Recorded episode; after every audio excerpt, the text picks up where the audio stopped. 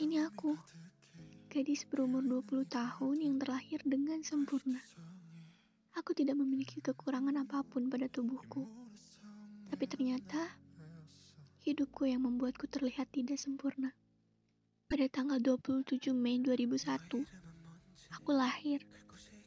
Ketika tangisku pecah, dan aku membuka mata untuk pertama kalinya. Ketika aku melihat dunia, aku tidak tahu siapa saja yang tersenyum melihat bayi mungil itu lahir. Dalam agamaku, setiap bayi harus diazani oleh ayahnya. Malang sekali aku.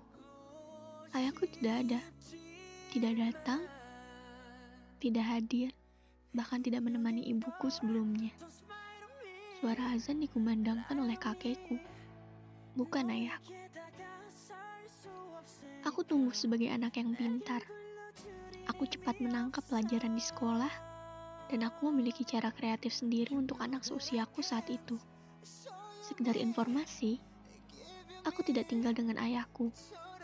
Dia pergi, dan ibuku sibuk bekerja agar aku bisa tetap hidup.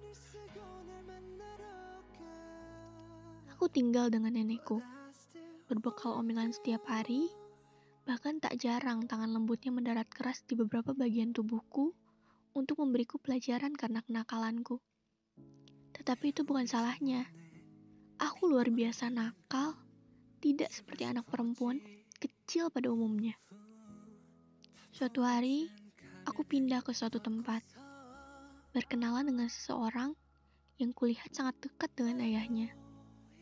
Canda dan tawa yang ayahnya curahkan untuk putri kecilnya itu mengusik diriku begitu parah. Aku iri dan cemburu. Aku bahkan ingin tahu bagaimana rupa ayahku. Ketika teman-temanku membanggakan ayahnya, aku hanya bisa membanggakan nenekku yang hampir setiap hari ku dengar omelan dan teriakannya yang ditujukan padaku. Tetapi, itulah bentuk kasih sayangnya.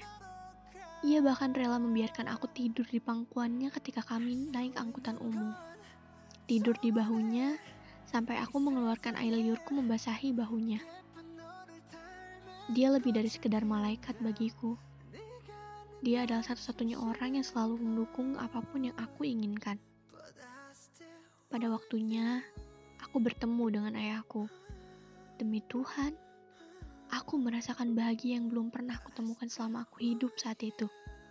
Orang yang kunantikan selama aku hidup, bisa aku temui.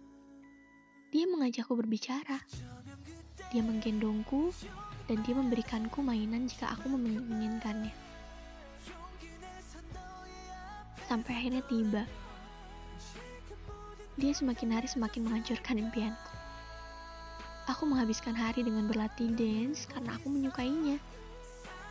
Tiba-tiba dia memarahiku dan melarangku untuk terus melakukannya.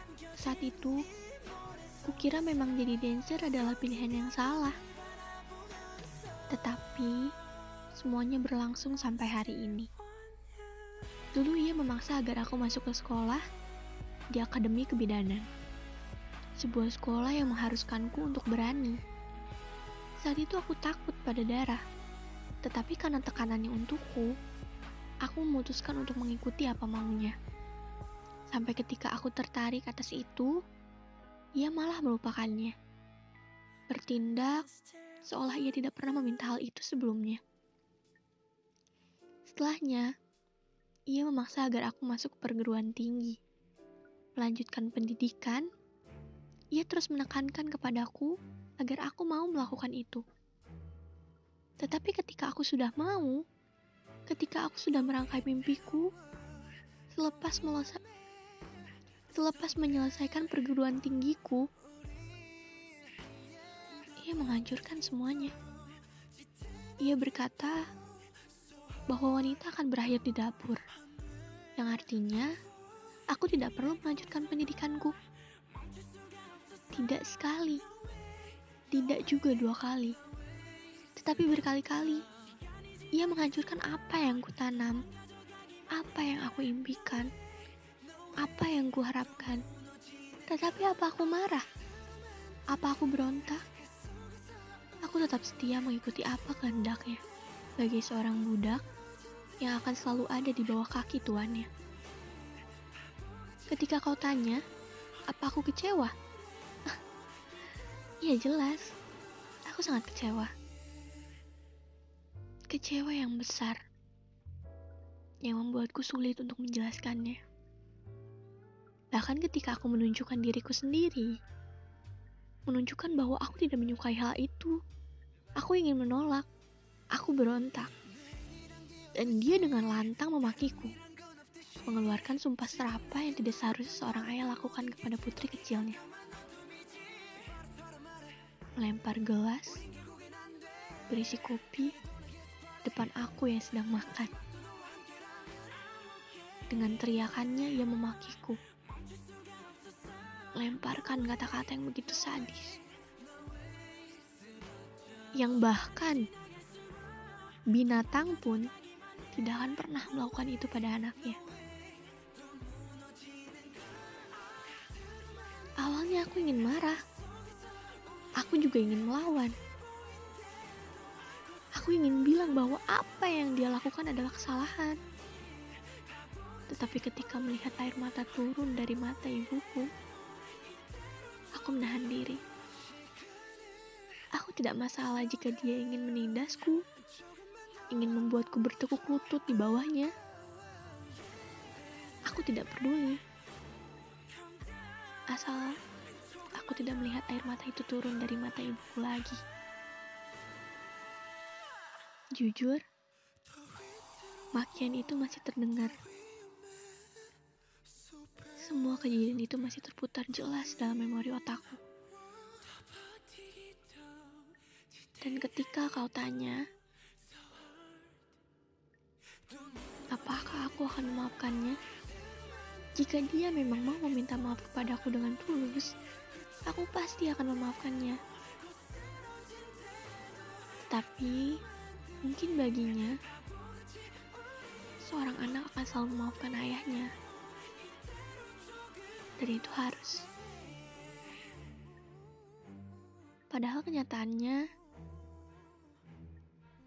entah itu orang tua ataupun seorang anak, ketika dia melakukan kesalahan, maka dia wajib meminta maaf.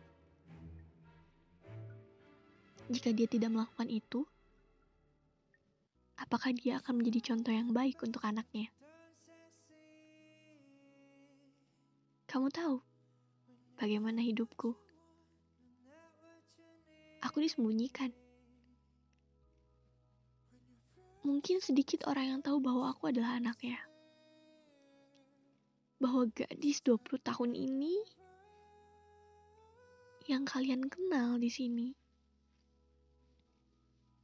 yang bisa kalian sebut sebagai ayah, orang yang selalu merekam suara-suaranya, membagikan cerita-ceritanya, adalah seorang anak lelaki itu. Hanya sedikit orang yang tahu karena dia selalu menyembunyikannya. Kadang aku merasa, apa aku begitu menjijikan sampai dia begitu malu untuk mempublis aku di depan banyak orang. Aku sudah dewasa. Aku bisa memperbaiki diriku agar dia tidak malu ketika dia memperkenalkan aku kepada halayak ramai. Dia merangkulku dan dia bilang kepada mereka bahwa aku adalah putrinya. Tapi kurasa itu hanya mimpi. Hal itulah yang membuatku kecewa pada diri sendiri. Kecewa pada kenyataan dan aku berpikir, apakah pencapaianku selama ini masih kurang? Ketika orang lain dengan terang-terangan memujiku, karena parasku, karena prestasiku, mengapa dia tidak?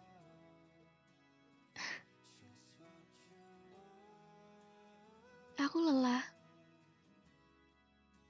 Aku ingin berhenti berhenti berpura-pura seolah aku baik-baik saja.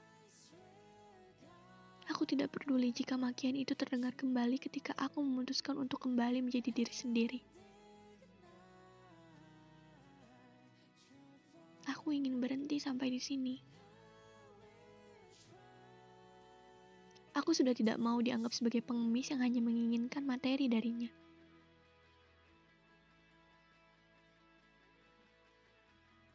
Semoga kelak tidak ada yang mengalami seperti aku.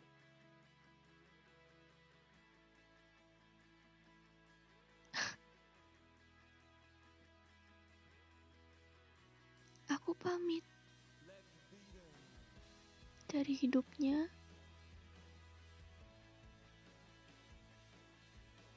Dan aku akan besar menjadi diriku sendiri atau tumbuh menjadi gadis tanpa nama.